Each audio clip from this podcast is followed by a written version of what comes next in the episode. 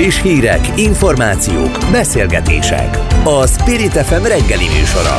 Indítsa velünk a napot, hogy képben legyen. A mikrofonnál Somos András.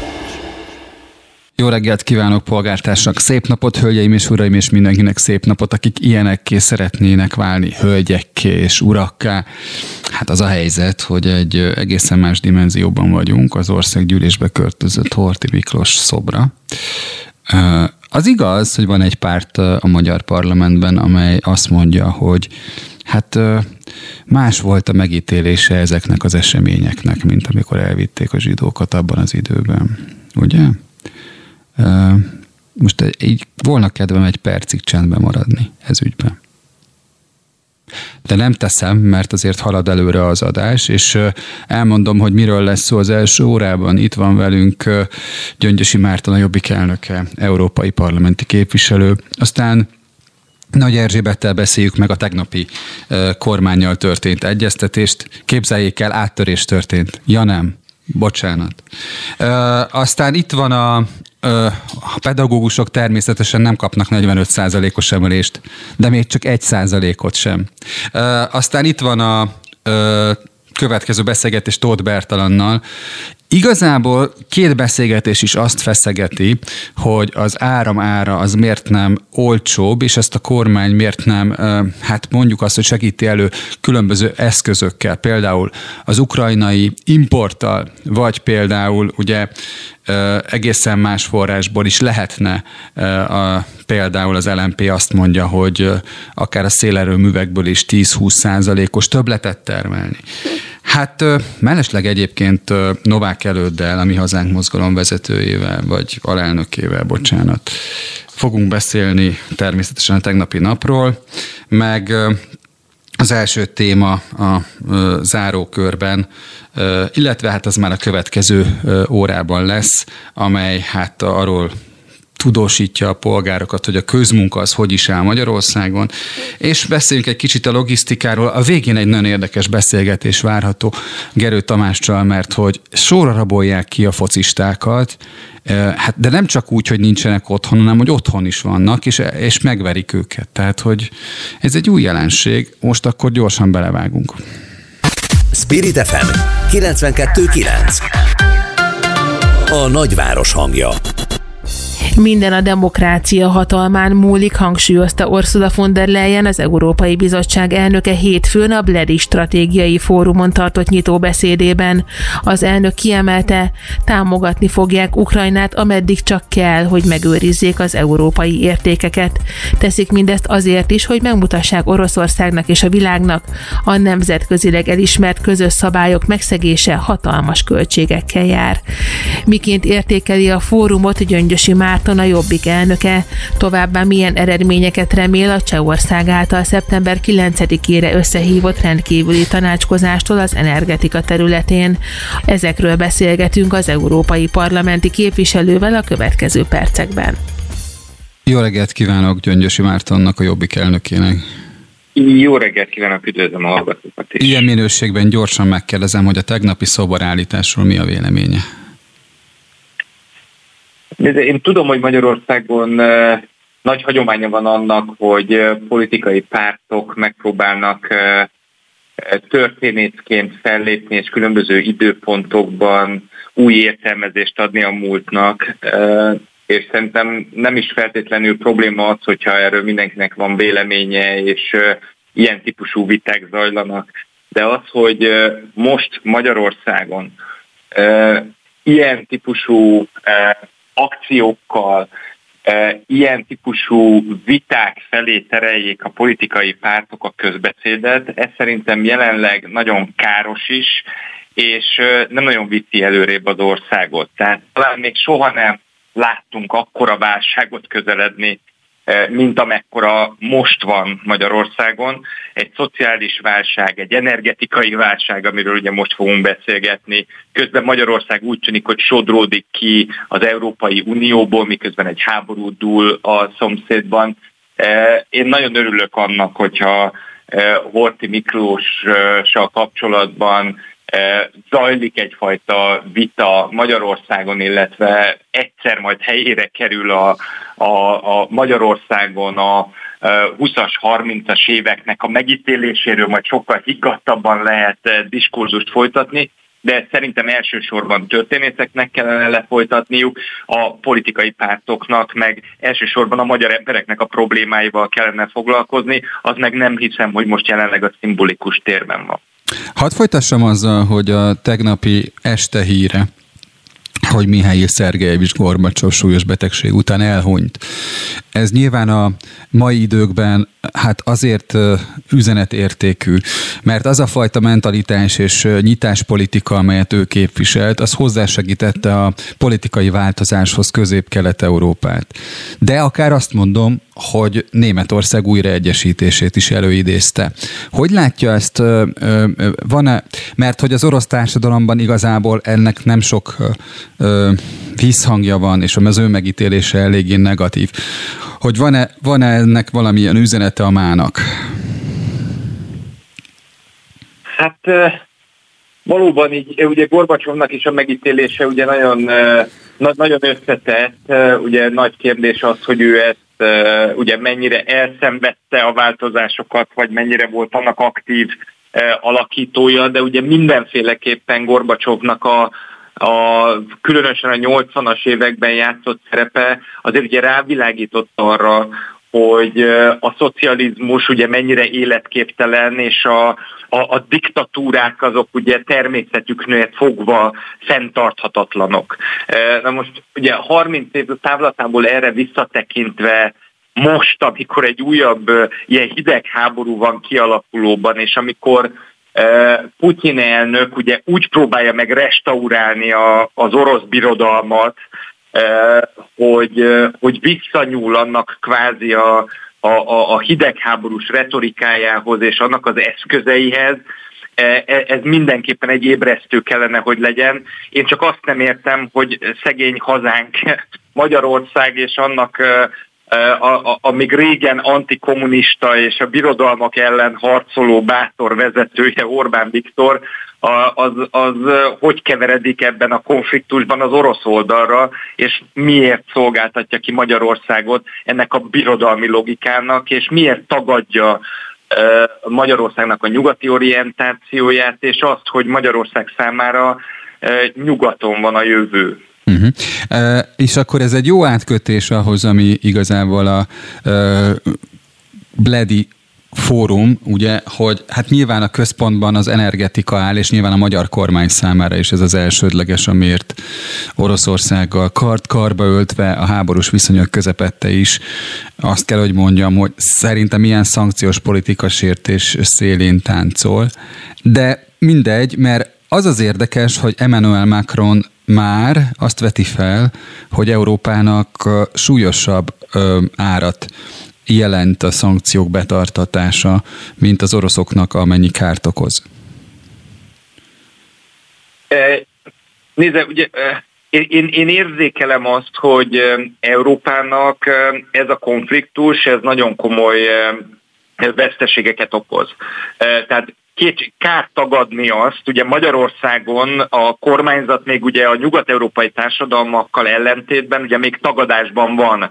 Tehát ugye próbálja a geopolitikai realitásokat nem létezőnek felfesteni, tehát mint hogyha az egy opció lenne, hogy, hogy, hogy Ukrajnában ma vagy holnap béke legyen, Szerintem mindenki a békére szeretne törekedni, teljesen hamis az a, az a fajta hát hogy mondjam, elképzelése a kormánynak, hogy itt vannak olyanok, akik a háborút a háborút kívánják, és azt, azt, azt minden nap tesznek azért, hogy az fennmaradjon. Szerintem ilyen nincs. Van egy geopolitikai realitás, az pedig a szomszédunkban zajló háború.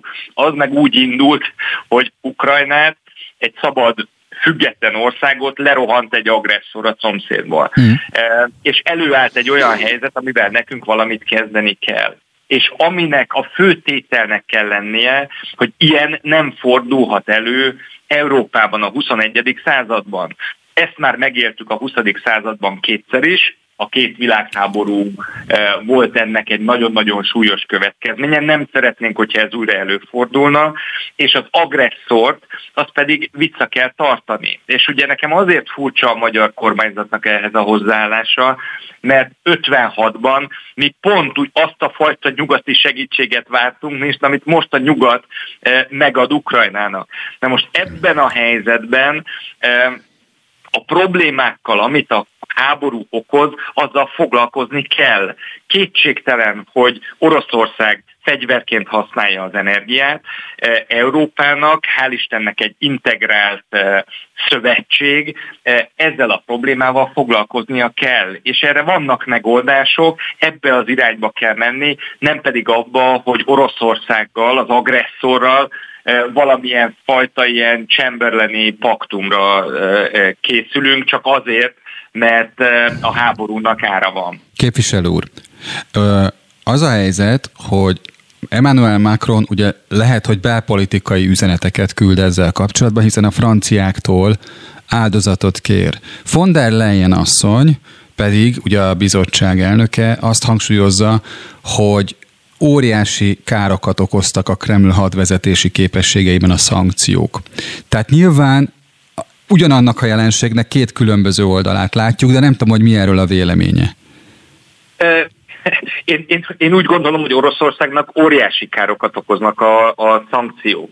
Ez talán azért nem annyira látványos, mert Oroszországot egy diktátor a maga propagandájával, meg ilyen háborús eszközeivel egyfajta pszichózisban tartja. Tehát Európában kétségtelenül, ahol ugye szabadon lehet beszélni a problémákról, és a, a problémákat a felszínre segíti a, a, a plurális társadalom, tehát a különböző politikai pártok, a média, a, a, a különböző szervezetek, intézetek, azok ugye a problémát elbeszélik a felszínen.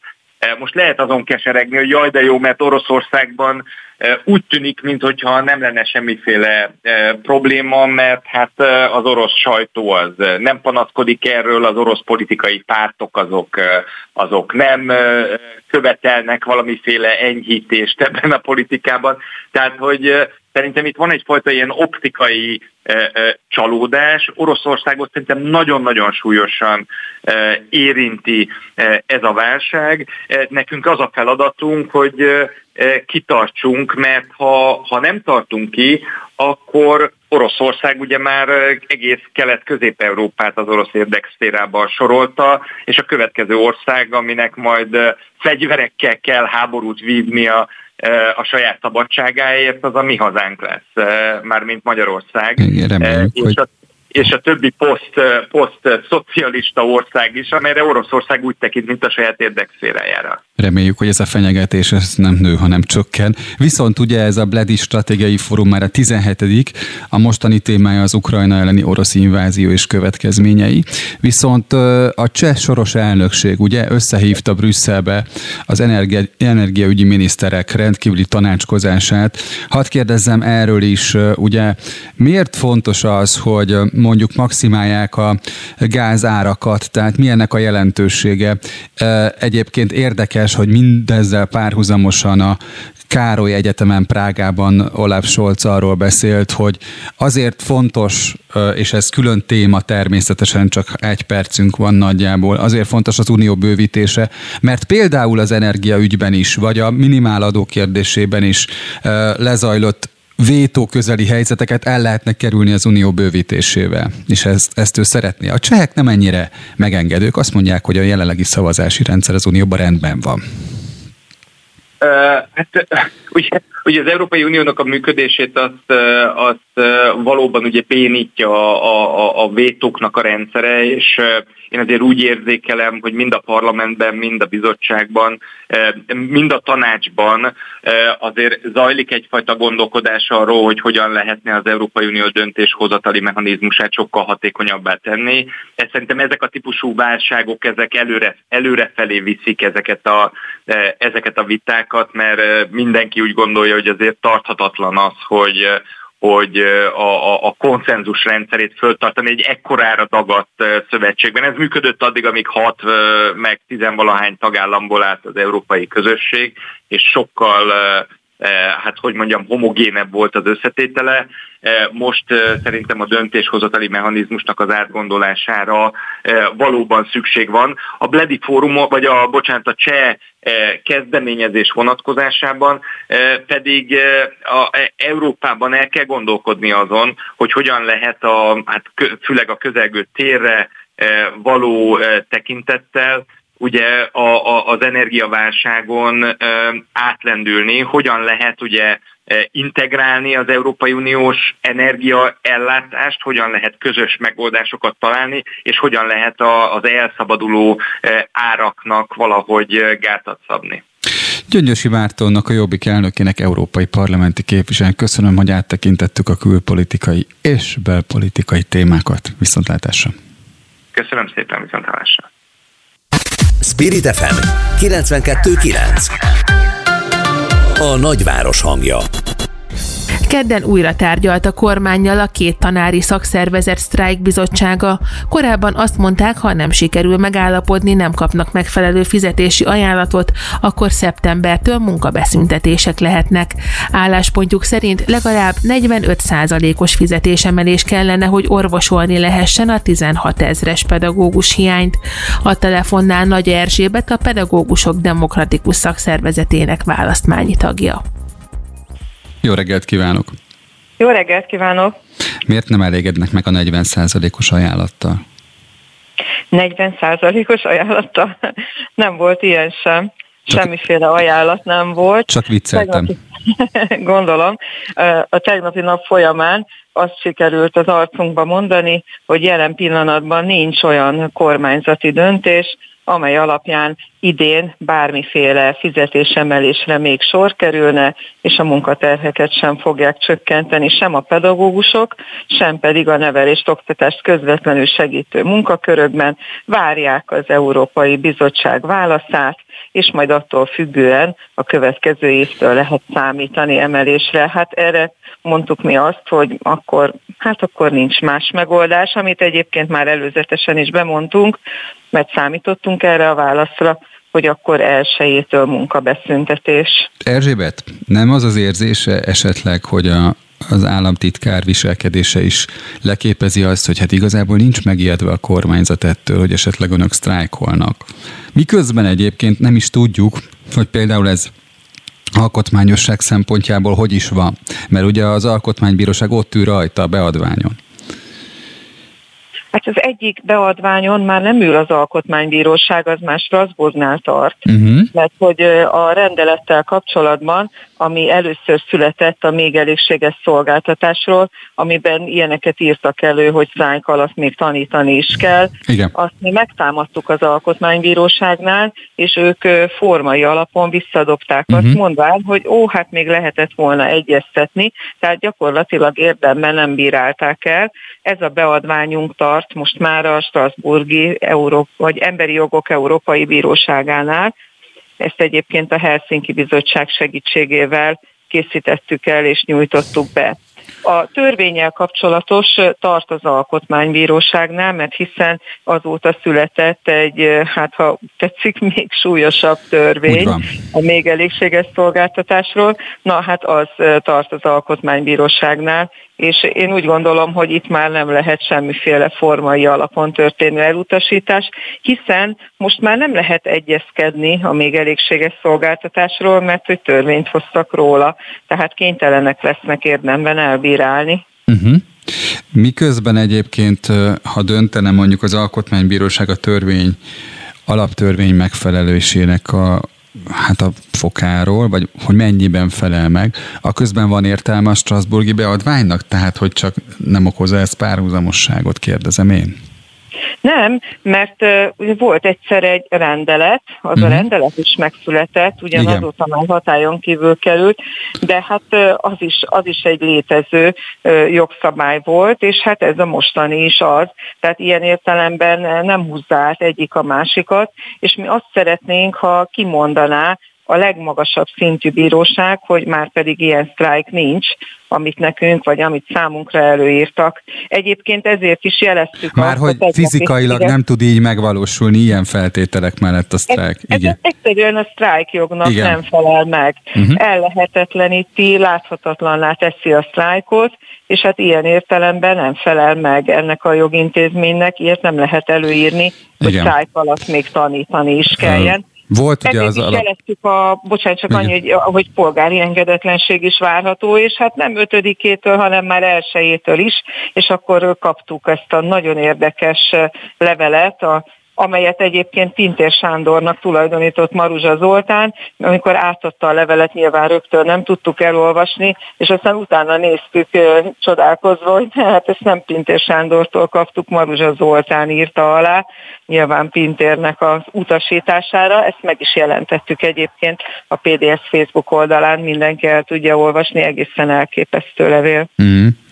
Uh, ugye azt akartam mondani, hogy ugye alapvető jog lényeges tartalmát csak törvény korlátozhatja, mondjuk ezért is van értelme egy rendelet esetében hát odafordulni az alkotmánybírósághoz. Na jó, de ugye itt most egy veszélyhelyzeti mázzal van le, lecsurgatva, ugye ez, a, ez az alkotmányos tézis. Szóval ez egy más helyzet, ugye?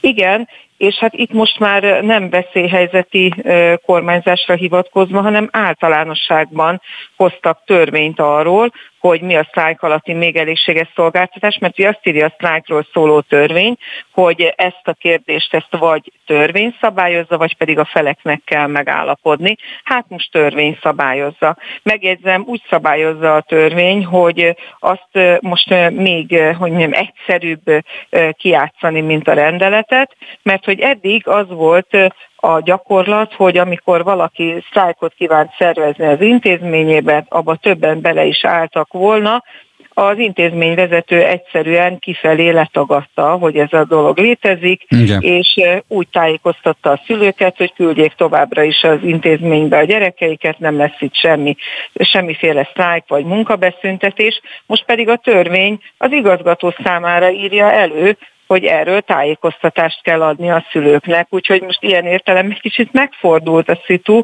és talán most könnyebb lesz ezt a részét megugrani, tehát hogy a szülői házat normálisan tájékoztassa az intézmény, hogyha ott munkabeszüntetést terveznek.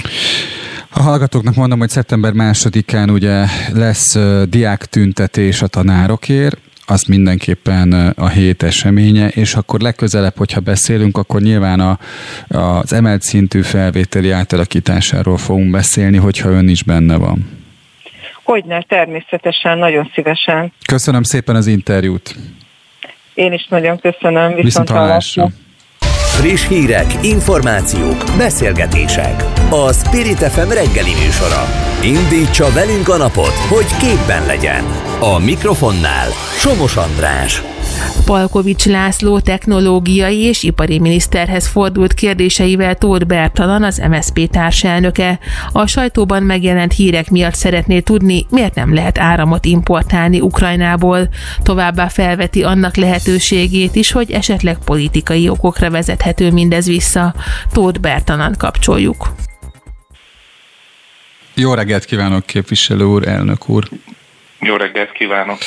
Szóval az a helyzet, hogy hát mondjuk azt, hogy én úgy érzem, és ezt nem csak a, ugye a Mavir problémája mutatja, hanem amiben ugye ön is kérdéseket tett fel Palkovics Lászlónak, hanem, hanem például az, hogy hát ugye, ne, ugye az, az ukrajnai import kapcsán állítólag ugye van, van egy politikai döntés, legalábbis a 444 cikke, amelyben Magyari Péter, aki uniós és energetikai fronton eléggé otthon van az információkban. Ő azt írja, hogy ugye az, hogy nem importálunk, vagy legalábbis egy ideig nem kereskedünk Ukrajnával, ez egy politikai döntés lenne, amíg nincsen megegyezés a gázról Oroszországgal. Igen, nagyon érdekes felvetés, és nekem is elindította a gondolkodásomat, hogy miről szólnak a hírek. Egyik pillanatról a másikra a Paks 2 megkapja ugye a létesítési engedélyt, ahogy mondja a híradás adás, és mondja a kormányzat, amiről később kiderül, csak az alapkiásásra kaptak engedélyt. Most ugye megjelent egy hír, hogy a, a reaktor épület építési engedélye is megszületik, tehát ugye az még mindig csak a héja a igen. Ugye ne felejts a szavát, ne felejts a szavát, de ugye ez úgy történik, hogy például Asszódi Attila is azt mondja, hogy egy kicsit ki kéne várni ezzel kapcsolatban, mert az orosz magatartás legalábbis az erőművek kapcsán eléggé furcsa a háborús helyszíneken. Így van, így van, tehát, és akkor utána jön egy hír, hogy nem veszünk áramot uh, Ukrajnától, uh, és emögött akár politikai döntés is lehet, tehát hogy egy kicsit így távolabbról nézzük, mintha nagyon szorgalmasan szeretné bizonyítani Oroszország felé a magyar kormány, hogy azért az itteni e, energetikai érdekeltségét Oroszországnak nem felszámolni szeretné, tehát nem az energia függetlenségünk, a szuverenitásunk megerősítése irányába mozdulna, hanem azért a 700 millió köbméter gázért, amit ugye szeretne a kormány pluszban megszerezni a Gazpromtól, most bizonyít, hogy hát itt van most az erő, erőmű is engedélyt kap, az ukránoktól sem veszünk áramot, hát nagyon kéne ez a 700 millió köbméter gáz, ugye? Ez a 700 millió köbméter gáz az a baj, hogy a tavalyi év végén ugyanekkora mennyiséget tároltak ki a stratégiai tárolókból, tehát nyomtak ki a, a tárolókból, ugye arra hivatkozva, hogy az egyetemes szolgáltatást el tudják látni. Most ezt kell visszapótolni, ugye ezt a gázmennyiséget, és hát ezért lehet azt érzékelni, mintha politikai gesztusokat tenne a kormányzat Oroszország felé, akár az, az a Paks 2 engedélyezése, akár ezzel nem vesz áramot Ukrajnától, hogy ezt a gázmennyiséget meg tudja szerezni. Mellesleg ugye ez az 500 millió, ez pont az a mennyiség, amennyit Szerbiának adott el Magyarország. Tehát, hogy... Hát igen, mondjuk az egy bértárolási e, tranzakció volt. E, e, itt az a probléma, hogy, hogy azt a tavalyi mennyiséget nem kellett volna stratégiai tározókból kitárolni. Uh-huh. Ugye ez, ez valóban még a háború kitörése előtti pár hónap, de hát ebben, ha visszaemlékszünk, akkor már minden híradás arról szólt, hogy 200 ezer orosz katona az ukrán határon, bármikor indulhat a, a, az offenzíva.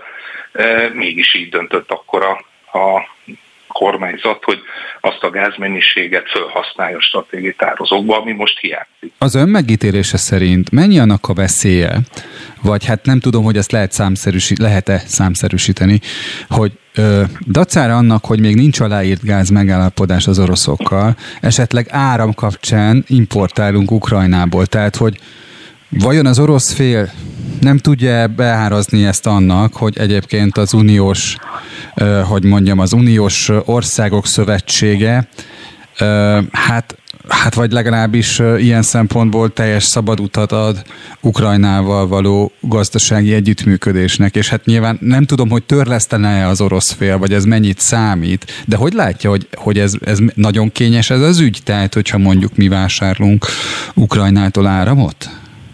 Hát, hogyha a kormánynak hinni lehetne, már pedig ugye elég nehéz itt a tesi csökkentés felszólása kapcsán, akkor ugye a nemzeti érdek az első. Hát Magyarországnak nemzeti érdeke lenne Ukrajnától áramot vásárolni, bár ugye a szakértők elmondták, hogy ez nem a legolcsóbb áram, amit Ukrajnától lehet venni, de nézzük meg, hogy Románia, Szlovákia folyamatosan vásárol, mert hogy valamennyivel mégis olcsóbb, mint a piaci ár, mennyiségével és árával is kordában tudja tartani az áramár emelkedést. Ugye a magyar tőzsdén a legdrágább a az áram most, ugye történelmi csúcsokat dönt, tehát ez, a, ez az ukrán árammennyiség ezzel az árral enyhíteni ezt a nyomást, tehát lefele tolná a magyar áru.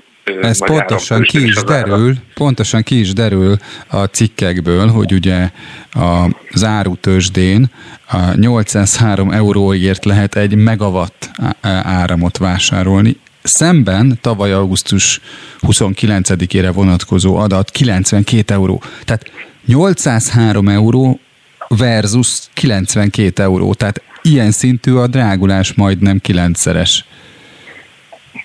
Így van, így van. Hát ugye maga az ukrán áram, tehát ez megállapodás kérdése, hogy tehát maga az áram az nem drága, de az ide szállítás és a, az a tranzakciós illetékek, amit Ukrajna meghatároz, azzal megy följebb az ukrán áramár, az valamennyivel olcsóbb, mint most ez a, a tőzsdei ár, mindig alatta van amúgy a, a, a tőzsdei áraknak néhány euróval, de, de ugye úgy kell képzelni a tőzsdét, mint egy piac, tehát ugye sok szereplő van, van, aki kínálatban van, van, aki meg a kereslet oldalán vásárolni szeret eladni és vásárolni.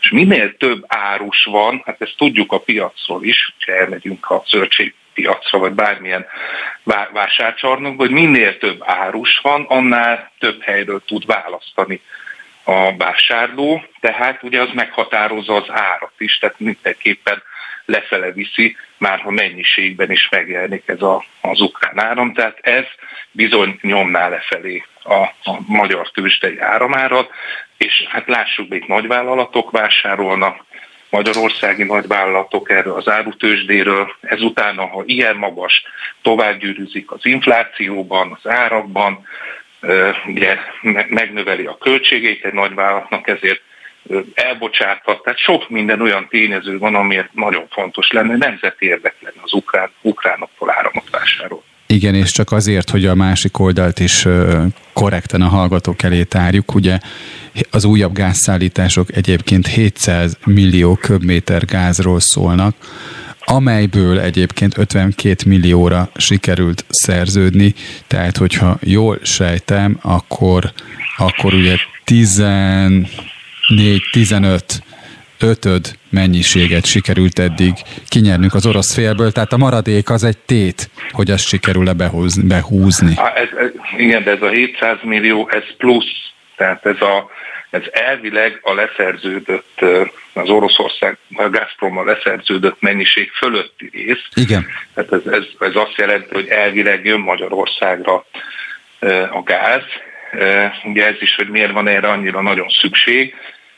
Látjuk, hogy Oroszország mivel hazárdírozik, tehát hogy hogyan befolyásolja az európai gázárakat, ugye kapacitás csökkentéssel lekapcsolja a vezetéket, bekapcsolja. Ez, erről most egyelőre Magyarország nincsen szó.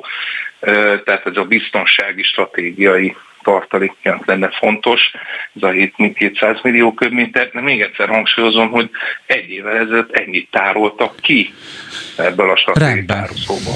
Tóth Bertannak köszönöm szépen a beszélgetést.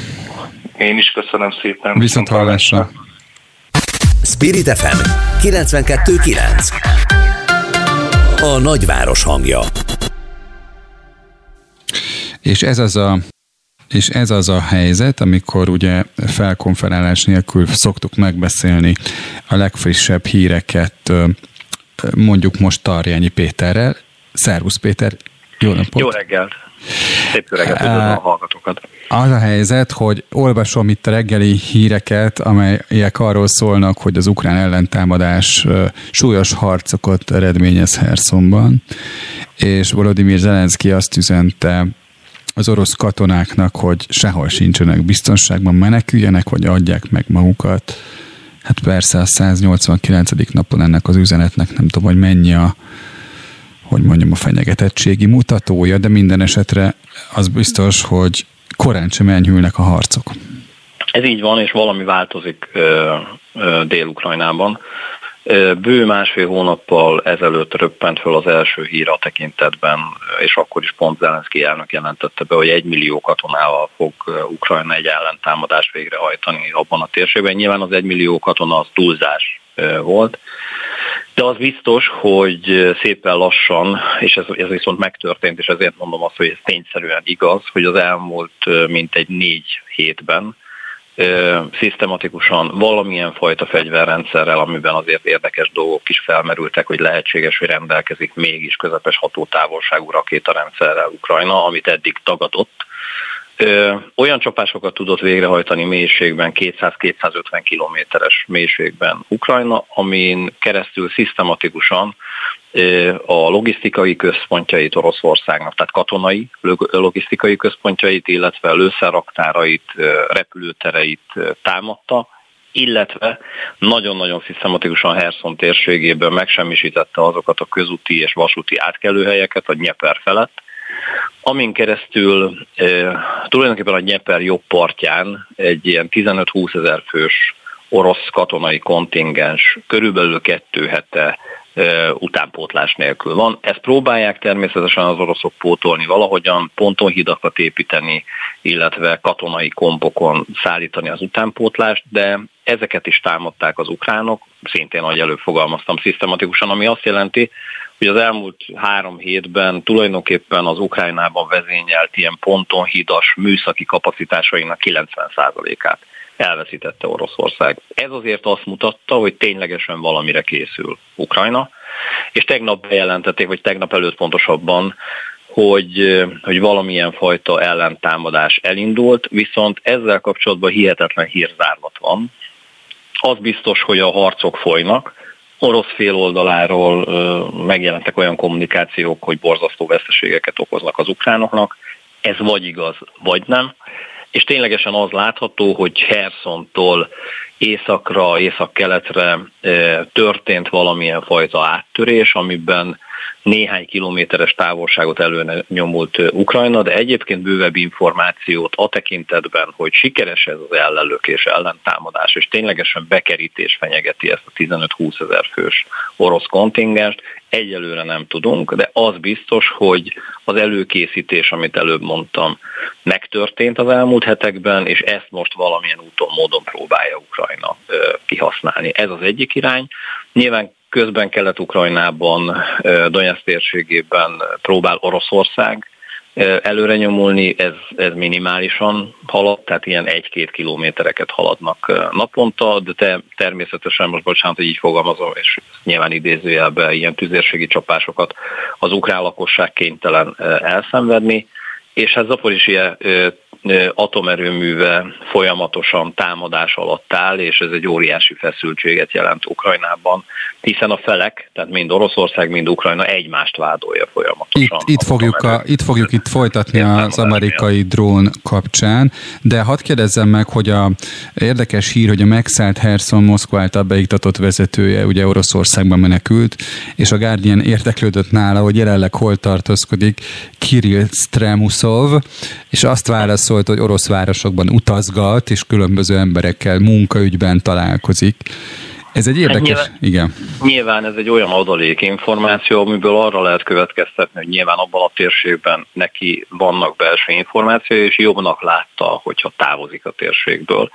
Azt kell megértenünk, hogy az ilyen tisztviselőket egyébként az ukrán partizánok az elmúlt hetekben támadták Dél-Ukrajnában, ami azt jelenti, hogy volt, akit közülük meg is öltek, és ezek a tisztviselők pontosan tudják azt, hogy vadásznak rájuk, tehát nyilván nem csak a partizán tevékenység miatt, hanem elsősorban én azt gondolom, hogy most a katonai tevékenységek miatt távozott, mert így érzi magát biztonságban. Akkor nyergeljünk át a drónra, hogy egy képzavarral éljek. Ugye ez az amerikai drón, amely, amelyet ott lelőttek moszkvai források szerint, ez, ez milyen veszélyt okozhatott volna, illetve hát hogy van az, hogy ugye ezek szerint Ukrajna sem kezeskedik arról, hogy hát egy ilyen nukleáris létesítmény biztonsága az a nemzetközi sztenderdek szerint hát megmaradjon.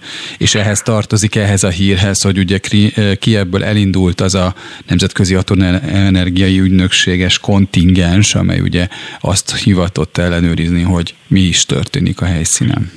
Nézd, igazán én azt mondom, hogy érdemes lenne az atomenergetikai ügynökség szakembereinek a jelentését megvárni. Én azt gondolom, Aha. hogy az elkövetkező egy-két napban megtörténik, mert hogy mind Oroszország, mind Ukrajna hazudik eh, az atomerőműhöz kapcsolódóan. Ez nem megnyugtató a... egyáltalán.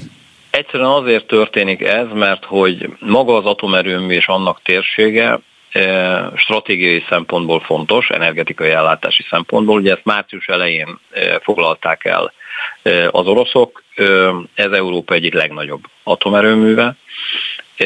Körülbelül háromszoros mennyiségben tud áramot termelni, mint, mint Paks, tehát körülbelül háromszor akkora teljesítményre képes, és ennek a birtoklása nyilvánvalóan fontos, hiszen egyrészt az ukrán áramellátás akadályozását teszi lehetővé, vagy adott esetben az áram ellopását, most nagyon sarkosan fogalmazok.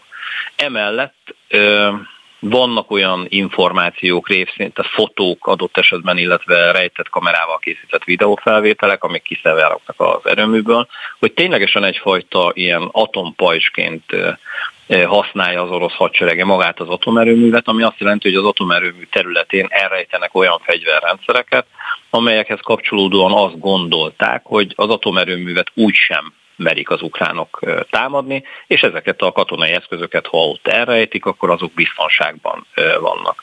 Ez nincs így. Én azt gondolom, hogy, hogy Ukrajna próbál olyan fajta precíziós csapásokat végrehajtani, amin keresztül beazonosítja, hogy az atomerőmű területén hol vannak ilyenfajta orosz elrejtett fegyverrendszerek, és emiatt én azt mondom, hogy nem valótlan az az állítás, nem hamis, amiben arról beszélnek Oroszország részéről, hogy Ukrajna időnként támadja az atomerőművet.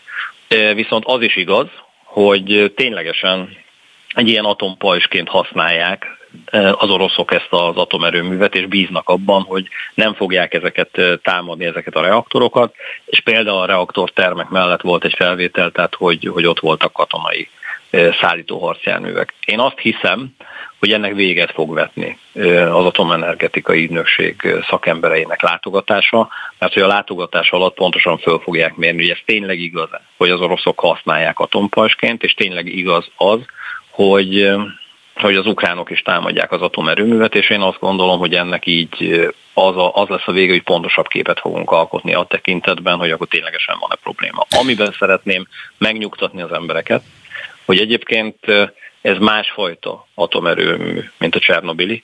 Ha itt közvetlen találat éri a reaktort, akkor valamilyen szivárgás lehet, de maga az atomreaktor úgy van megépítve, hogy ilyen rakéta találatokat kibírjon és egyébként nem olyan méretű szivárgás lenne, ami adott esetben egész Európát fenyegetni. Azt a térséget igen, viszont ezt egy kicsit kommunikáció van, tehát több szakértő ezt megcáfolta, túl kommunikálták az ukránok, amikor arról beszéltek, hogy egész Európát egy ilyen nukleáris felhő terítené be. Ez tényszerűen nem igaz. Péter, nagyon köszönöm a beszélgetést. Hát ilyenkor az a kérdés, hogy ha egyáltalán szivárogna bármi az atomerőművel, azt mennyire őszintén vallaná be bárki. Úgyhogy ilyen szempontból a, hát nyilván az atomenergia ügynökség jelentése az tényleg tiszta vizet önthet a pohárba. Így van, ezt várjuk, és majd tudni, szerintem néhány napon belül tudni fogjuk. Köszönöm szépen, Péter. Én köszönöm, szép napot nektek, sziasztok! Minden jót, szia! Spirit FM 92.9 A nagyváros hangja Heves indulatokat váltott ki a Mi Hazánk Horti szobor avatása a parlamentben. A megnyilatkozók között van, aki egyenesen felháborítónak tartja magát az ötletet is. A Mi Hazánk a második Bécsi döntés évfordulójára az általuk hazatérés napjának hívott augusztus 30-ára időzítette a szoboravatást. A szobor ötletéről, az avatásról és a kiváltott reakciókról kérdezzük Novák elődöt, a Mi Hazánk alelnökét. Jó reggelt kívánok, alelnök úr! Jó reggelt kívánok! Tudja, mit nem értek? Hogy van egy, van egy csomó olyan ö, politikai üzenetük, amely nagyon praktikus és kézzelfogható, hogy mondjam, megoldásokat nyújtana vagy segítene azzal szemben, amit a kormányzat gondol. És ezzel mondjuk azokra a kétkedőkre is reakció érkezik a pártól, akik azt mondják, hogy a mi hazánk nem egy valódi ellenzéki párt, hanem egy, egy zseb, zsebpárt a mit tudom én, a kormányzat nadrágján, kertész nadrágján. De itt, de itt azt látjuk a Horti szobornál, hogy tulajdonképpen segítkezet nyújtanak a kormányzatnak ahhoz, vetik fel sokan, nem az én véleményem ez, uh-huh. hogy eltereljék a nagyon-nagyon súlyos szociális válságról a figyelmet, hiszen itt most nagyon kemény intézkedések jönnek, amelyek az emberek pénztárcájába vágnak, és súlyos hatásuk van. Igen, hát valóban ez a legfontosabb probléma ma Magyarországon, éppen ezért a Mi Hazánk mozgalom is annak a felelősségnek a tudatában, hogy immár talán legerősebb pártnak mérik a közvéleménykutatók is, amelyek aztán pedig mindig alulbecsülnek minket. Szóval erre helyezzük a hangsúlyt, és ezért tartottunk például a rezsinövelések ellen országszerte egy tüntetés sorozatot augusztusban, és a legtöbb megnyilatkozásunk az pont erről szól, tehát nem csak a 20 megyeszékhelyen való tüntetésünk az elmúlt elmúlt hónapban, hanem a politikai kommunikációnk és a megoldási javaslataink is ezt célozzák. Ennek ellenére úgy tűnik, hogy azok a média számára nem olyan érdekesek, és soha nem látott média, és egyébként társadalmi érdeklődés is bontakozott ki a parlamentben a magyar történelem során először felállított Horti szobor ügyében, úgyhogy úgy tűnik, hogy azért mégiscsak van erre egyfajta társadalmi igény, nekünk pedig felelősségünk, hogy egy sok évtizedes mulasztást pótoljunk, hiszen a jelenlegi kormányzat az inkább Trianont ünnepelteti, ugye sokszor a Nemzeti Összetartozás ünnepének nevezik már azt a június 4-i gyásznapot, ami a magyarság legnagyobb tragédiája valójában. A mi hazánk mozgalom viszont azt mondja, hogy vannak nemzeti ünnepek, lehet például a hazatérés napjaként a második bécsi döntést ünnepelni, és amennyiben most a gazdaságpolitikát nézzük, igen, lehet történelmi tapasztalatokat nézni, párhuzamokat találni, amiből lehet tanulni is, hiszen például a horti korszakban egy olyan lenyűgöző gazdasági fejlődés volt, és egyébként egy meg nem alkuvó nemzetpolitika, ami nem hódolt be például ilyen idegen érdekeknek, mint amiket ma látunk itt mondjuk Amerika és a NATO kiszolgálása kapcsán, ami példaértékű lehet. Különösen az a gazdasági fellendülés, ami ugye egy egészen elképesztő történelmi időszakban jött, világháború után, országcsonkítás, után, sőt a két világháború között is volt gazdasági világválság, világszerte több tízmilliónyi halálos áldozatot követelő spanyol náthajárvány, de hát legfőként Trianon sújtotta az országot gazdaságilag is, de akár a menekülteket illetően is, és mégis Horti Miklós virágzásnak tudta indítani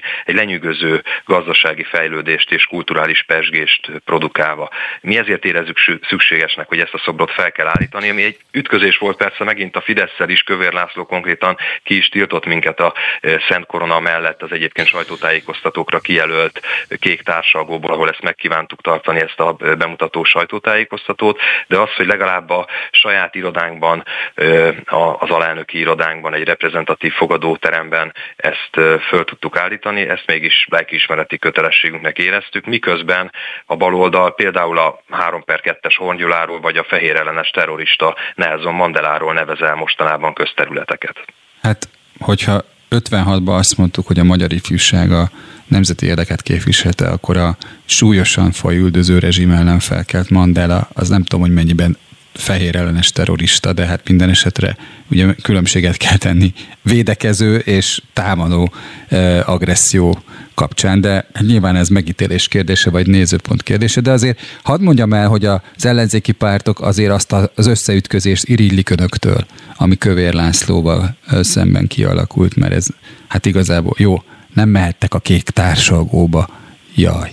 De hát ott, ott volt az egész esemény a félemeleten. Hát a saját irodánkban nyilvánvalóan azt teszünk, amit akarunk. Igen. Van, aki ilyen, ilyenkor a fülét farkát behúzza. Mi nem ezek a típus vagyunk, de nem de is hát a házelnöknek egy rossz szava nem volt, tehát tulajdonképpen így, így hát, rendben is van. Bocsánat, az az elhallgatás, illetve az, hogy több héttel ezelőtt kezdeményeztük azt, hogy Horti Miklósnak legyen valamiféle emléktáblája legalább a parlamentben, válasza sem méltatott minket. Igen, ezt így próbáljuk bepótolni, ezt a kormányzati mulasztást is. Egyébként Egyébként pedig még így a történelmi kitekintésben nyilvánvalóan lehet vitatkozni. Horti Miklós munkásságát is szerintem lehet kritizálni bal, sőt jobb oldalról egyaránt és jogosan is, de mégis a Horti korszak 25 évét összehasonlítva a rendszerváltás óta eltelt évtizedekkel szerintünk egyértelműen szoborért kiállt. És hogyha a baloldal most épp ugye, akkor most mondanám ne veszünk össze, bár lehetne azért az ő tevékenységét is vizsgálni és kifogásolni, de mondjuk Hornyuláról is ugye most neveztek el közterületet, ezt tartották fontos, fontosnak. Ugye épp Ungvári Krisztián eh, leplezte le, hogy 3 per 2-es ügynök is volt, tehát nem csak, hogy pufajkásként fegyvert fogott a magyar emberek ellen a szovjetek oldalán, hanem egy olyan 3 per 2-es ügynök volt, mint a D209-es Megyesi Péter is. Pont is Ungvári Krisztián nevét is kiemelni, mert most itt elindult ez az olcsó nácizás, ami már sokakat persze nem érdekel, hiszen az oroszok szerint az ukránok nácik, az ukránok szerint az oroszok, már mindenki náci, Orbán Viktor is náci, a mi hazánk is náci, persze, ismerjük ezeket az olcsó vádakat, de épp Hungári Krisztián is mondta eh, a tegnapi nap folyamán, hogy nem lehet eh, Horti Miklóst eh, nácinak nevezni, és azért őt azért nehéz, nehéz Horti szimpátiával vádolni, tehát szerintem az emlékezett politikát is rendbe kell tenni, és jó volna, hogyha az ilyen olcsó vádak helyett érdemi, akár történelmi viták is folynának írtak le egy, egy nehéz történelmi időszakról, amit nehéz is a mai szemmel megnézni, hiszen sok esetben egy tanácsköztársaságra adott válasz volt a horti korszaknak az egyes intézkedései is. A mai tevékenységet is azért ki gondolta volna néhány éve, hogy megtörténhet az, hogy hazánk katonai felvonulási területté válik egy amerikai-orosz háborúban, Ukrajnában zajló háború tekintetében. Tehát nyilvánvalóan a történelmi kontextusból, a világpolitikai kontextusból kiragadva lehet olcsó megállapításokat tenni, de nem volt könnyű időszak ez, azt gondolom Horti Miklós számára, és miközben követett el nyilvánvalóan ő is hibákat, azt gondoljuk, hogy egy, egy szobor azért megilleti őt. Halálnök úr, köszönöm az interjút, én most nem használtam ki mindazokat a lehetőségeket, amelyek az interjúban rejlettek volna Horti Miklós pályát illetően, de fontos témákról beszéltünk. Köszönöm az Köszönöm interjút. a lehetőséget. Viszont hallásra. Friss hírek, információk, beszélgetések. A Spirit FM reggeli műsora. Indítsa velünk a napot, hogy képben legyen. A mikrofonnál Somos András. Meddig tiltja még a kormány a szélenergia termelést, tette fel a kérdést az LMP a technológiai és ipari miniszternek. Ungár Péter a párt társelnöke sajtótájékoztatóján kijelentette, ez a megújuló energiaforrás részt vehetne az ország energiaellátásában. A kormány mégis 2016 óta tiltja ezt a termelési módot. Kanász Nagy Mátét az LMP társelnökét kérdezzük a szélenergia termelés ügyéről. Jó reggelt kívánok, elnök úr! Jó reggelt kívánok mindenkinek! Hát mondjuk ennek a témának főleg ugye a, a, azzal párhuzamosan van jelentősége, amit már Tóth Bertalannal is feszegettünk, hogy ugye az alternatív forrásból származó ö, mondjuk áramot Magyarország politikai okokból egyelőre nem importálja Ukrajnából, ö, és hát nyilván a szélerőmű is kiegészítené a jelenlegi áramkészleteket. Hát való igaz, hogy az a jelenlegi energiamix, amit Magyarország fenntart, az hosszú távon fenntarthatatlan, de itt alapvetően arról van szó, hogy a fosszilis energiától, fosszilis energiahordozókból származó energiától kellene megszabadulni, minden, ami kőolaj, földgáz, szén, az rendkívül káros, hiszen üvegházhatású gáz kibocsátással jár, illetve hát bebizonyosodott, hogy a jelenlegi biztonságpolitikai helyzetben az orosz függés és általában ezen energiahordozók árának a felrobbanása mutatja azt, hogy ezektől meg kéne szabadulni, és a jövő az valóban a megújuló energiáké, például a szélenergiáé, de az sem megsporolható, hogy általánosságban csökkentjük az energiaigényünket egyébként.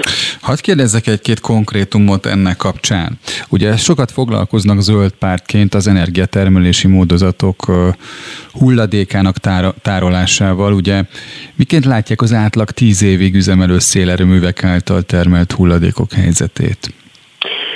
Természetesen azt sem szabad elfeledni, hogy minden, ami, ami energiát állít elő, az gyakorlatilag valamilyen beruházás jár. Így, hogyha mondjuk a szélerőművek, szélkerekek telepítéséről, ha beszélünk, annak megvan a nyersanyagigénye, és megvan a beruházás a felépítés során szintén a károsanyag kibocsátás, de ha azt nézzük, hogy a teljes életciklusra vetítjük ezt a károsanyag kibocsátást és a környezeti károkat, akkor több nagyságrendbeli különbség van, hogy például egy gáz erőmű vagy egy szénerőmű mennyire környezetpusztító és környezetromboló, és ugyaní, ugyanez a hatás mennyire érvényesül a naperőmű vagy a szélerőmű esetén, tehát összehasonlíthatatlanul kevésbé káros a környezetnek, de ezért mondom azt, hogy akkor abban gondolkodunk, hogy a jelenlegi energiaigényünket hogyan lehet fenntartani és előállítani, szintén tévúton vagyunk. Tehát nem arról van szó, hogy amit kivezetünk, szénerőmű, gáz, atomerőmű, ez hogyan lehet pótolni máshonnan, nem, a teljes energiaigényt is csökkenteni kell. Igen, és hát egyelőre nem vezetjük ki például az atomenergiát, hanem ha jól értem, akkor a kormány felé megy, hogy megépüljön Bax 2, tehát ez ellentétes folyamat ezzel, de ugye sokak szerint egyre drágább a karbantartása ezeknek az erőműveknek, és így módon az üzemeltetés teljes időtartamra vetítve költségben ugye egyáltalán nem úgy néz ki, mint hogyha az nagyon megérné. Ezt hogy látja ezeket a kritikákat? Hát például, hogyha Paks 2 beszélünk, az egy ugye sok ezer milliárdos beruházás lenne, sok ezer milliárdos, és nem is látjuk ennek a végét. Mi azt mondjuk, hogy az évszázad legrosszabb üzlete, hogyha ezt a sok ezer milliárd forintot a nap erőművekre, szélerőművekre szánnánk, akkor azt gondoljuk, hogy egyébként sokkal hatékonyabb és mégiscsak sokkal olcsóbb módon lehetne energiát felhasználni. Például ugye a közelmúltban jelent meg az ELTE természettudományos karának egy munkája, egy összefoglaló tanulmánya, hogy igenis Magyarországon megéri, és nagyon megéri a szélerőműveknek a, a telepítése, de például az elmúlt hetekben egy finn egyetemnek, a Finn Lut egyetemnek jött ki szintén egy összefoglaló munkája, a, a, a föld országait nézik meg, hogy gazdaságosan, fenntartható módon a teljes energiamix hány százalékát lehetne biztosítani, a szélenergiájának felhasználásával. Ezt Magyarországon 10, de akár 20 százalékra tették, jelenleg ez ugye 1 százalék alatt van. Annak idején Donald Trump azt mondta, vagy a Twitteren azt írta, hogy a turbinák zaja rákot okoz. A szélturbina ezzel szemben hát sokak számára egy valódi alternatíva. De hogy látják ezeket a hát egészségügyi, környezetvédelmi szempontokat hozzátéve, hogy ugye az állatok védelmével foglalkozó szervezetek is felvetik azt, hogy milyen károkat okoznak a lapátok? Uh-huh hogyha nyugalmunkról, békénkről, egészségünkről beszélünk, akkor mi azt egyébként még egyszer egy olyan világban tartjuk elképzelhetőnek, ahol egyre kevesebb energiát használunk. Mert bármi, ami energiának az előállítása, felhasználása, az káros anyagkibocsátással jár, az, az, az, az valamilyen szempontból káros, tényleg káros lehet a mi egészségünkre, nyugalmunkra, de természetesen fenn akarjuk tartani a modern civilizációs vívmányokat, ehhez energiára, áramra, fűtésre, stb. stb. természetesen szükség van. Ha megnézzük ezeket az alternatívákat, akkor tényleg bármilyen káros hatását, hogyha nézzük, a zajszennyezés, a környezetszennyezés, a káros anyagkibocsátás, hol tároljuk az elhasznált fűtőelemeket egy atomerőmű esetén óriási probléma, hol tároljuk ugye azokat a szélkerekeket, amiket le kell bontani, kisebb probléma, akkor még egyszer nagyságrendileg sokkal jobb megoldás egy napelem, egy szélerőmű, egy geotermikus energiának a felhasználása, adott esetben a biomassa, a biomá, biogáz.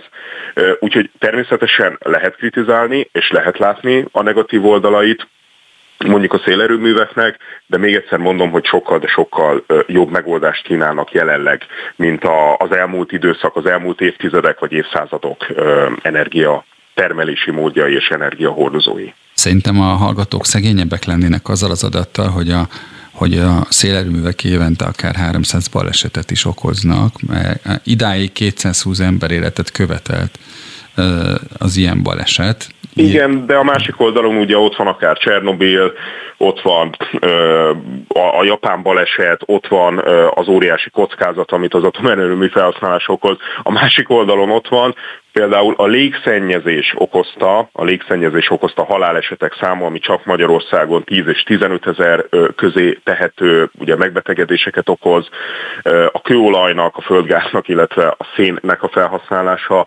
Tehát azért mondom, hogy ezeket az összehasonlításokat igenis meg kell tenni, és kijön az, hogy hát hogy mondjam, sokkal barátságosabb, egészségesebb, biztonságosabb szélerőműből előállítani az energiát.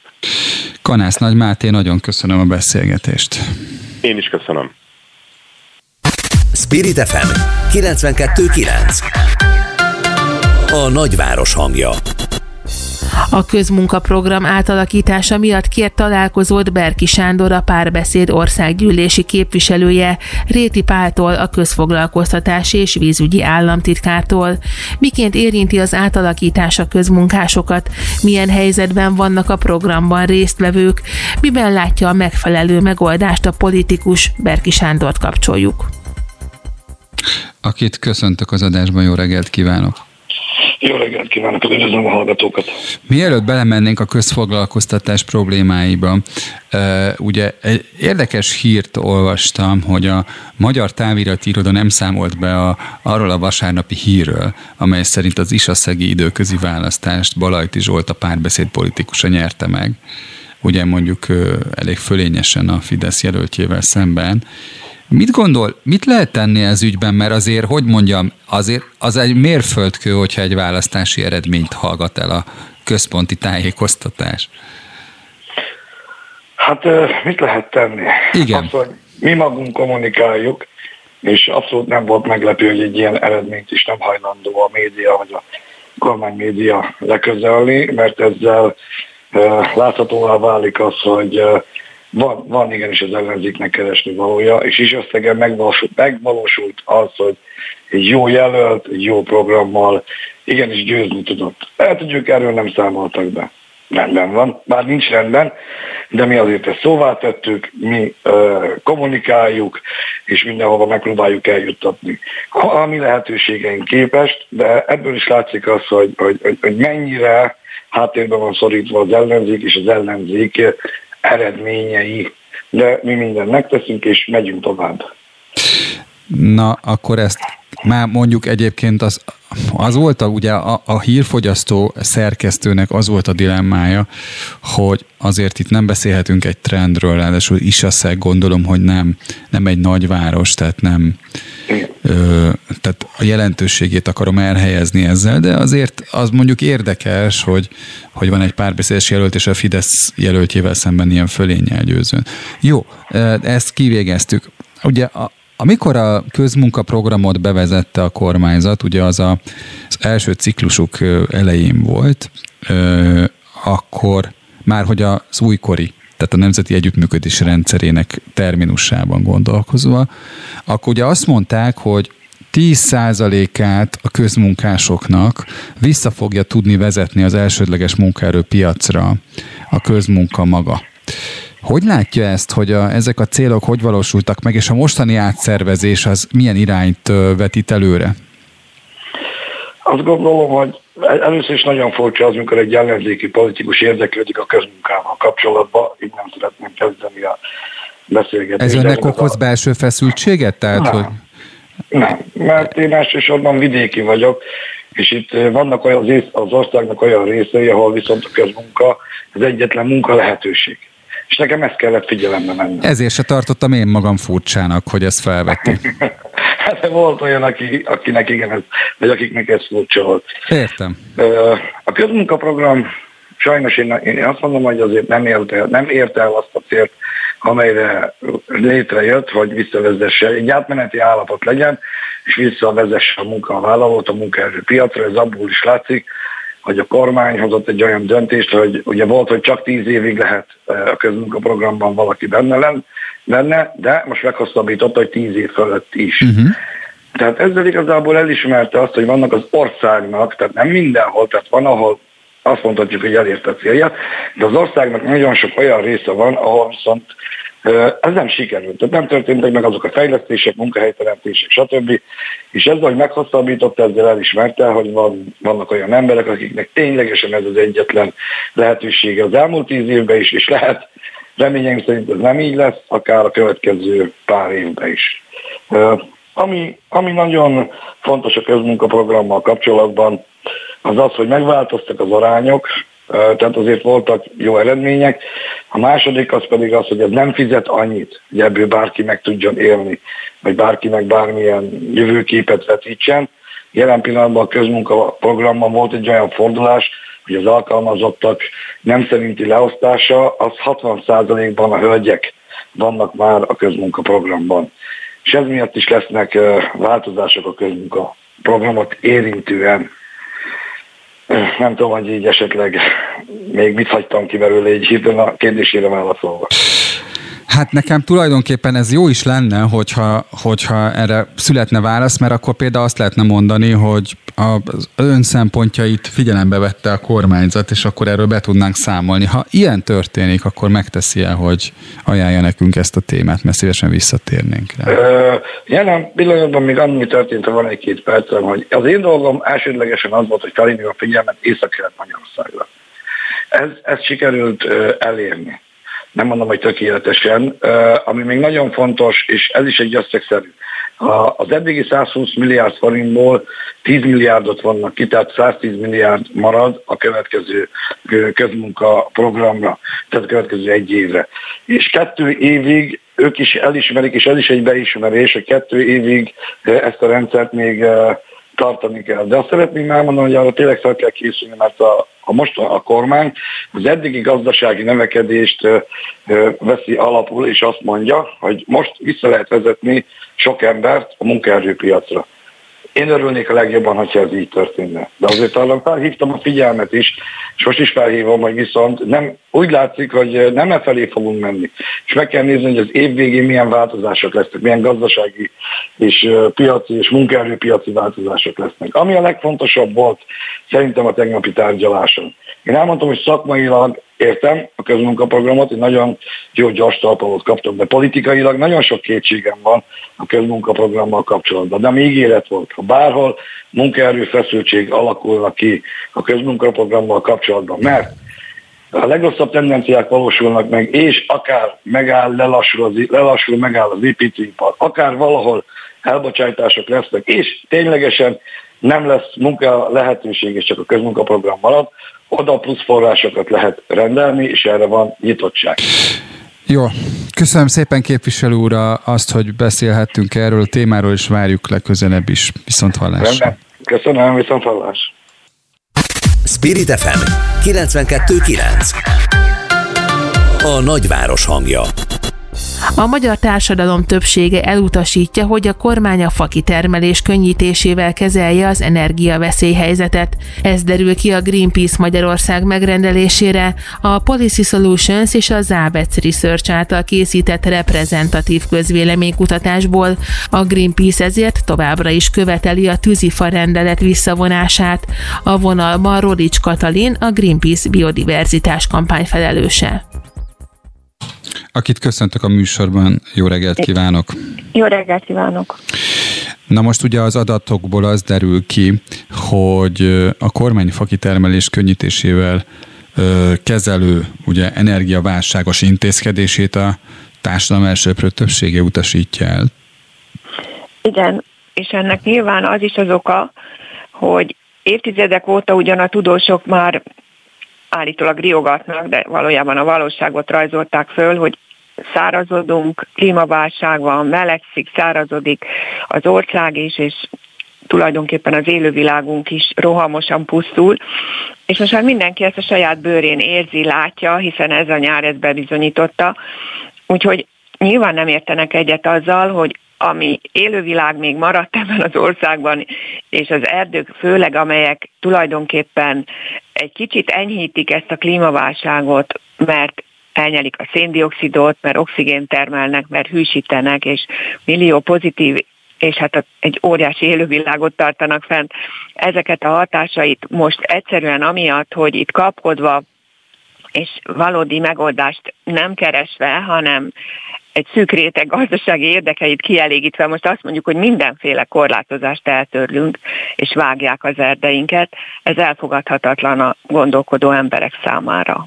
Érdekesek az adatok, ugye az 500 fős kutatásban, amit az Ávec készített, ugye a válaszadók kétharmada nem tartja elfogadhatónak a fakitermelés korlátozásának eltörlését, ugye azért, mert az energiaveszélyhelyzet van, és csupán minden ötödik ember mondta azt, hogy ezzel az intézkedéssel kezelhetők lennének a jelenlegi energiaellátási problémák.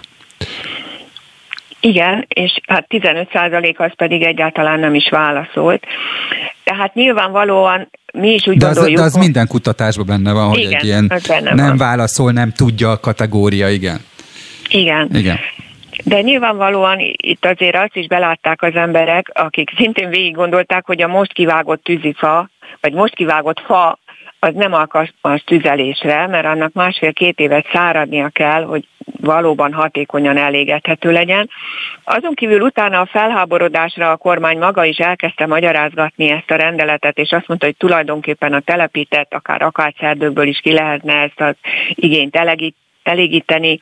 Született egy miniszteri utasítás, amit mindannyian, akik valaha jogszabályokkal dolgoztunk, tudjuk, hogy egy miniszteri utasítással nem lehet egy kormányrendeletet felülülni, úgyhogy ez csak egy kozmetikázás volt. Úgyhogy, és ugyanezzel az energiával mindjárt meg is változtathatták volna a kormányrendeletnek azt a részét, hogy védett területeken ne lehessen se tarvágást csinálni, se fészkelési időszakban kivágni a fákat, stb. stb. Tehát ez csak egy kicsit a vitorlából fogjuk ki a szelet fogása volt, azt hiszem a minisztériumnak, de magát a rendeletet kellene visszavonni ahhoz, hogy az erdeink biztonságban legyenek, mert így bárki kivághatja a védett erdeinket is, hiszen a kormányrendelet alapján erre lehetősége van, és nem is büntethette. Na most akkor egy percünk van hátra a beszélgetésből. Azt szeretné, hogyha mármint a Greenpeace, hogyha a lakosság többsége visszaemlékezne arra, hogy a lakóingatlanok felújítását vagy energetikai korszerűsítését támogatná inkább a kormány. Van-e ezzel kapcsolatos szándék, vagy tud-e erről?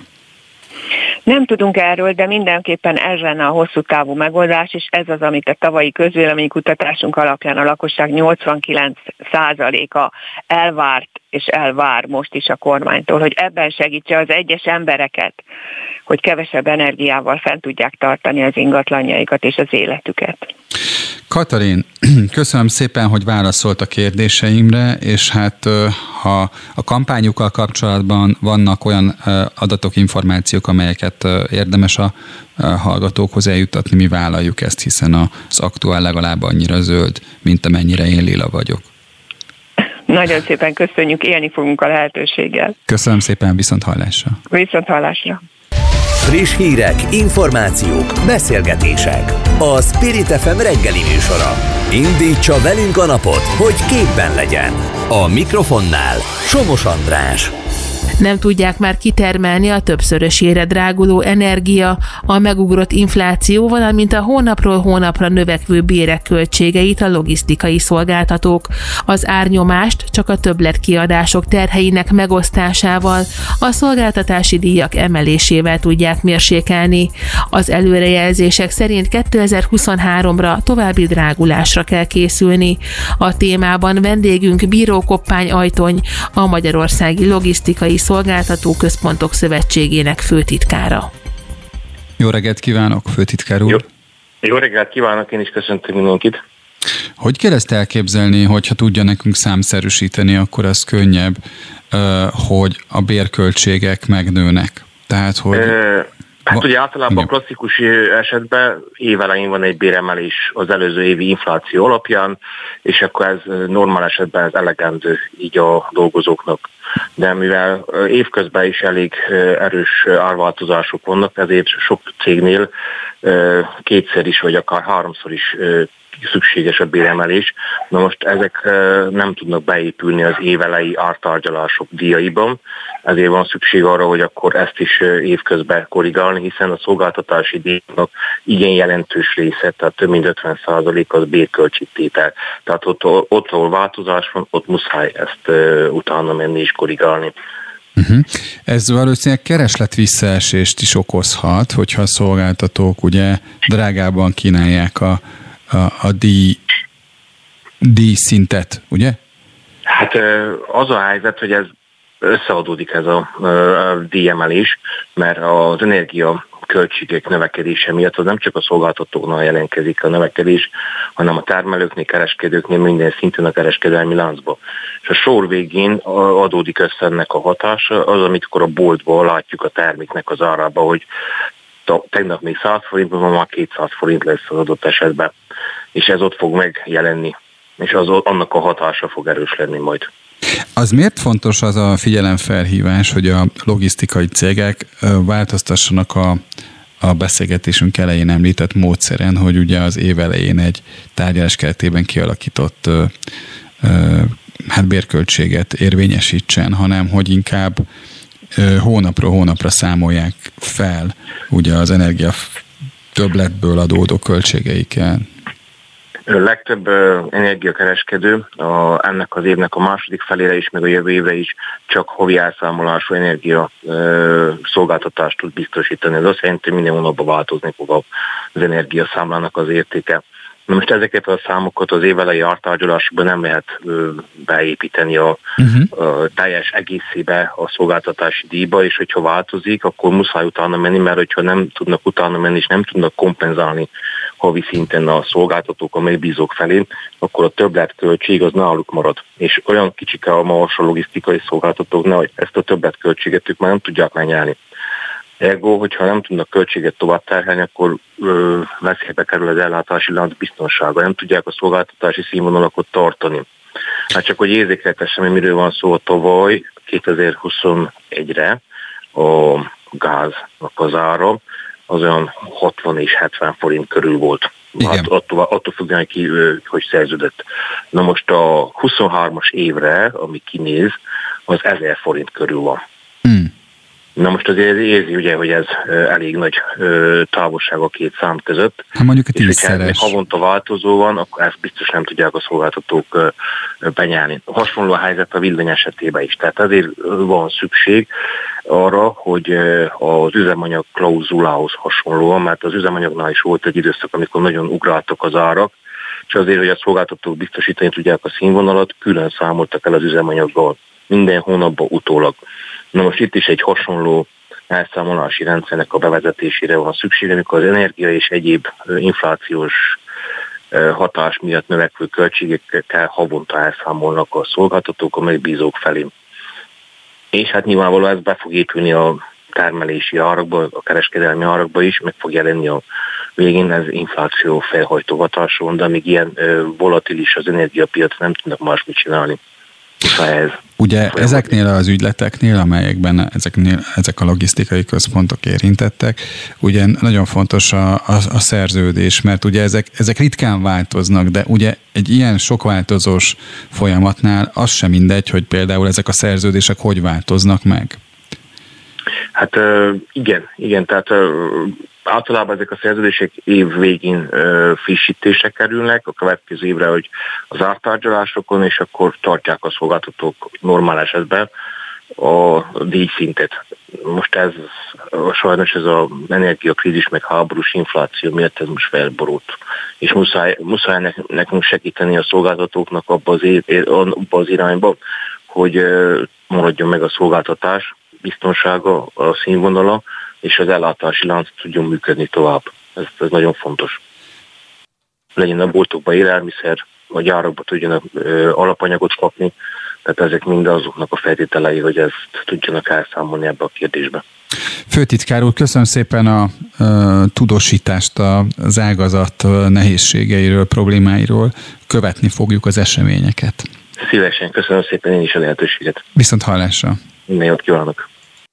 Spirit FM 92.9 A nagyváros hangja A hallgató nézőknek mondom, vagy a néző, maguk elő néző hallgatóknak, hogy itt van velünk Gerő Tamás jogász, sportjogász és büntető ügyvéd.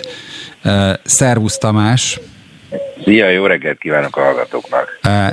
Rendhagyó módon egy olyan témát elemzünk, amely szerintem egyébként a bulvár hírek piacán eléggé hasít, de azért biztos, hogy van mindenféle vonatkozása, ami érinti a klubfutballt, érinti a nemzetközi biztonsági garanciákat, az adatvédelmet, szóval, hogy ugye az a hír, hogy az Obama családot, amely ugye Barcelonában ö, tette le a székhelyét, ö, úgy rabolták ki csukjások, hogy az éjszaka ott voltak, tehát hogy ott voltak a házban.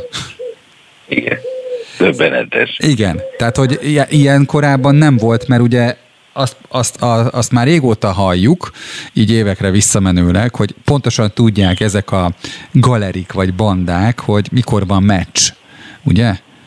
És mondjuk Igen. még azt, azt a luxust is megengedik maguknak, hogy nem nézik a Barca meccsét, hanem inkább elmennek, és és hát mások tulajdonát veszik el.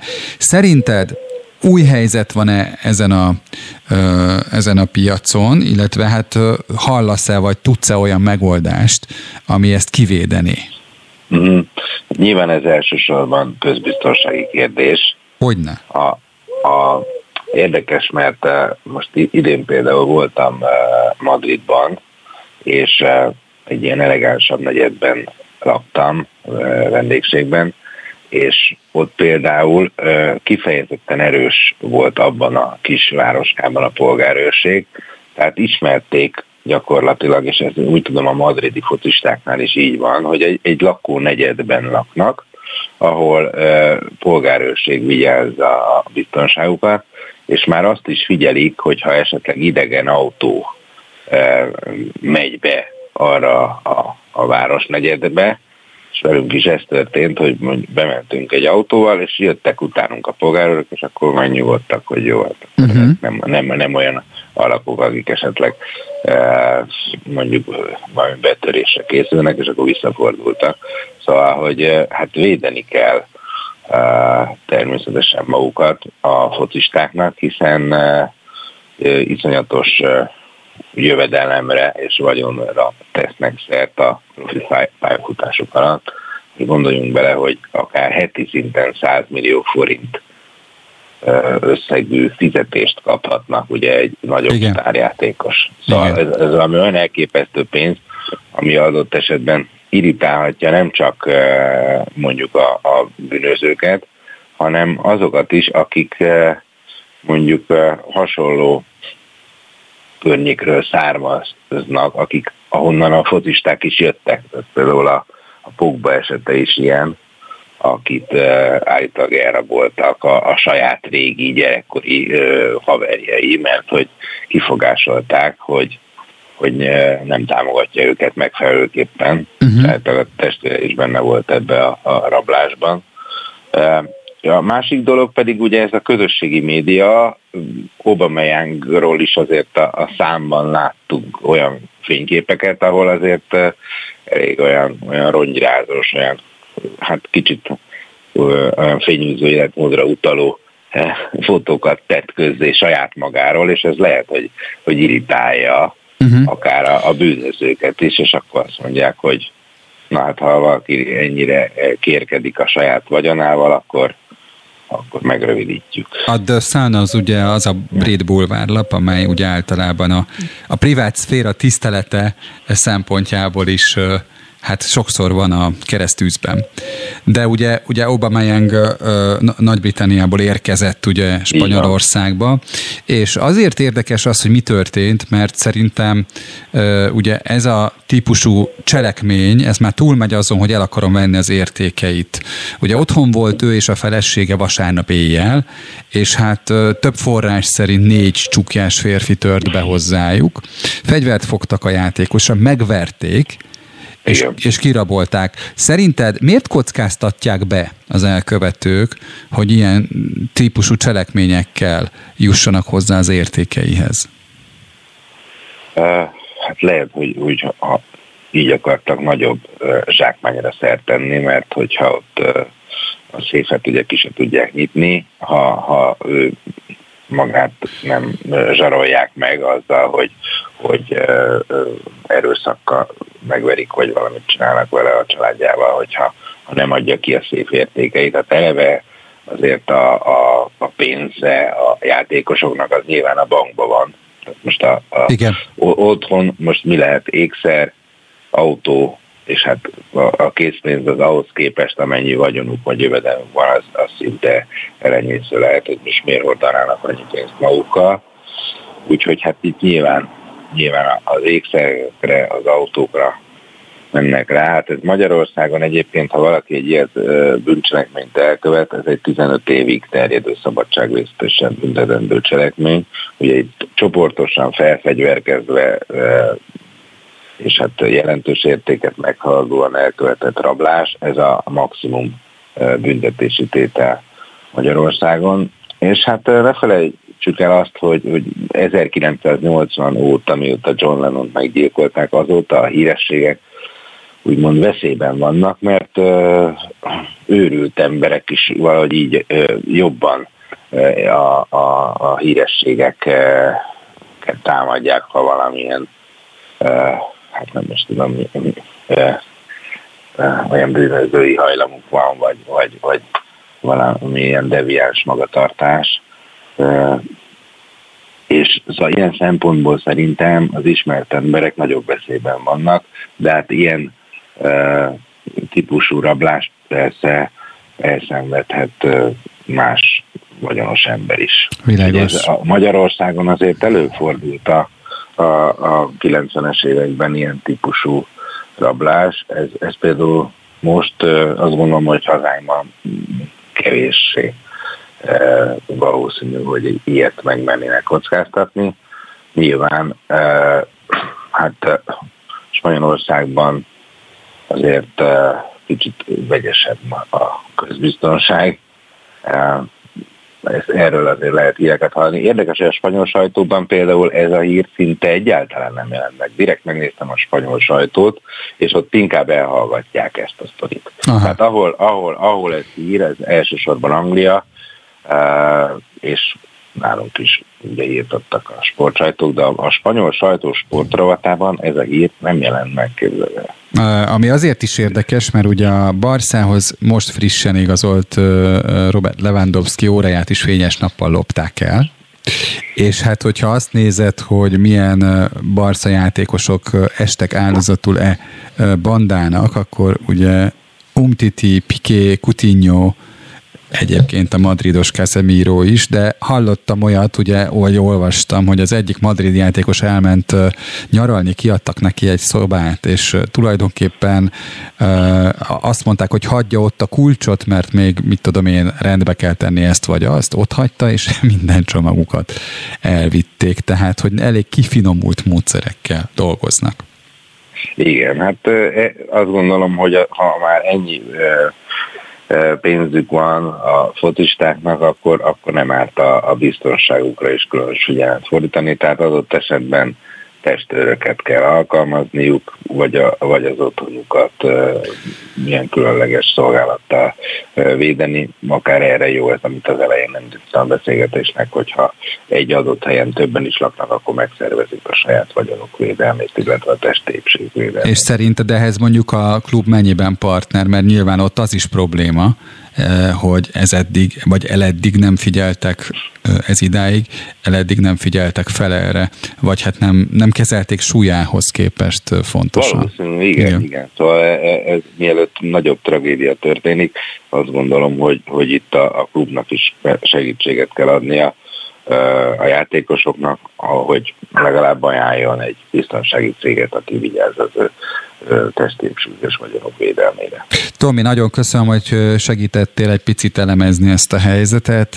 Hát nyilván az itteni fizetések is eléggé tekintélyesek a kispadon ülő focisták esetében is, de nyilván nem ezek a méretek, mint, mint a Barszánál, vagy akár hát, Angliában. Nagyon nem, igen. igen. igen. Más a foci is, meg hát más a jövedelem is természetesen. Szép napot, Tamás, szia! Köszönöm a hívást. Szia! Böngésző. Mivel foglalkoznak a vezető internetes portálok? Hogyan találnak egyes híreket? Mire kattintanak a legtöbben? Böngésző. A Spirit FM reggeli műsorának online lapszemléje. Címlapsztorik, értekezések, izgalmas információk. Böngésző. Somodi Solymos Eszter a stúdióban. Köszönöm az egész reggelt. És hát ilyenkor megszoktuk, ugye, hogy hozol valami sporttémát, ami rendkívül érdekfeszítő, és utána még egy-két érdekességet. És annyira rendkívüliek vagyunk, hogy ezt mind sútba dobtam. Na. Na. És most hát egy nem túl, nem túl vidám hírrel érkezek, méghozzá oh. a reggeli friss hír volt, hogy gázolás miatt nem jár az M2-es metró. A déli pályaudvar és a Deák Ferenc tér között pótlóbusz közlekedik egészen pontosan a Szélkálmán téri állomáson az ős vezértere fele vezető vonalon egy embert gázolt el. Mm. A, a az eszköz, úgyhogy most mindenkit arra kérünk, hogy akkor valahogy úgy tervezze meg az útvonalát, hogy, hogy mindez akkor ne akadályozza, hogy időbe odaérjen, ahova szükséges, és hát majd, majd a hírekből megkiderül, hogy mi történt. Na, de hogy akkor egy kicsit viszont elevezzünk jó hírek fele is. Képzeld el, hogy hoztam neked olyat, hogy megfékezhető a majom himlő terjedése Európában. Erre jutott az egészségügyi világszervezet, hiszen Franciaországban, Németországban, Portugáliában, Spanyolországban és Nagy-Britániában is hétről hétre csökken az új esetek száma. Mm. úgyhogy talán nem lesz belőle berobbanás. Ami viszont érdekesség, hogy bezártak egy csomógyi kollégiumot a túl magas rezsiköltségek miatt, és a szülők egy kicsit ö, nehezményezik, hiszen az erdészképzésben résztvevő ö, fiatal legények, lányok most nem ott az erdőhöz közel tudnak ö, lakni, hanem egy városi kollégiumba, és ugye arra panaszkodnak, hogy ezért annyira nem teljesül az, hogy tényleg a természetben tudják tölteni a mindennapjaikat, és akkor minél több ismeretet gyűjtsenek össze. És mivel tudom, hogy Dézsi Zoli egy hatalmas hírrel érkezett, ezért hogy átadjam neki a hírt, már csak annyit hozok neked, Andris, és a hallgatóknak, hogy a 24.hu foglalkozott azzal, hogy nagyon sokat beszélünk arról, hogy az elszálló árak milyen problémát okoznak, és képzeld el, hogy szabadulnak a házi kedvencektől a dráguló állattartás miatt az emberek. Na, hogy? Miért? Méghozzá azért, mert négyszer annyi állat van a menhelyeken, mint amennyi ideális lenne, írta meg ugye az ATV. Az üzemeltetők szerint a növekvő állattartási költségek miatt válnak meg sokan a házi állataiktól. Többeknek nincs pénzük már állatelederre, így nem tudják tovább tartani a kutyáikat, macskáikat. Ugye eddig mindig arról volt hogy felelős állattartás, most azért ez egy kicsit átrendeződik, hiszen korábban nem tudhatta az ember, hogy a kiadásai úgy megnövekednek, hogy nem fogja tudni az állatát gondozni újra kell értékelni, hogy ki az, aki felelős gazda tud a jövőben is lenni ilyen kiadások árak mellett. Na Ezekkel érkeztünk. Na de az ember a családtagját nem tehetik, ez nyilván így van. Igen. Itt vészforgatókönyv van, mint mikor kiderül, hogy mondjuk a mama a kis lakásban nem fogja tudni kifizetni a fűtés számláját. Valamit ki kell találni. Ez Igen. nem indok arra, hogy kivágják az állatokat az utcára, de az biztos, hogy egy új gondolkodást és új megoldási stratégiát kell kitalálni ezeknek az embereknek és családoknak, meg felhívni a figyelmet, hogy nem megoldás kirakni az állatokat csak úgy.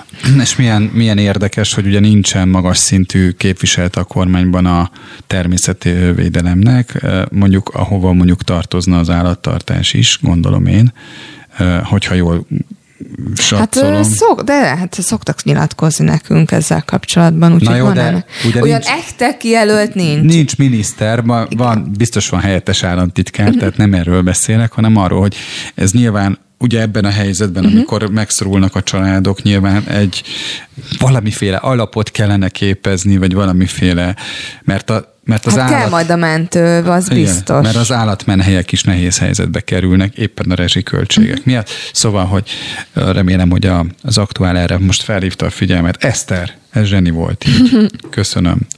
Itt van velünk Dézsi Zoli barátom, reggelt, kollégám. Sziasztok. Nem, nem túloztam. Évtizedes kollégák igen, vagyunk, igen, és igen, igen. évtizedes barátok igen, szerintem. Igen. igen. Egyébként, amit mondtál, arról eszembe jutott, illetve amit Eszter mondott, Sánta Ferencnek a Sokan voltunk című novellája, remélem soha nem fogunk odáig eljutni, ez ugye arról szól, hogy ha valaki megöregszik a családban, akkor önként kimegy a büdösbe, vagyis egy olyan barlangba, ahol megöli az embert az ottani gáz. És akkor ezzel nem azért, mert nem szeretik már, hanem azért, mert, mert sokan voltunk, Igen. ahogy a cím van. Ugye a 20. század elejé realista novella, ugye Abszolút. az nagyon jó, még kicsit könyvbe is lábadt a szemem, amit pedig nem olvastam, vagy 30 éve, de szerintem délután elolvasom újra.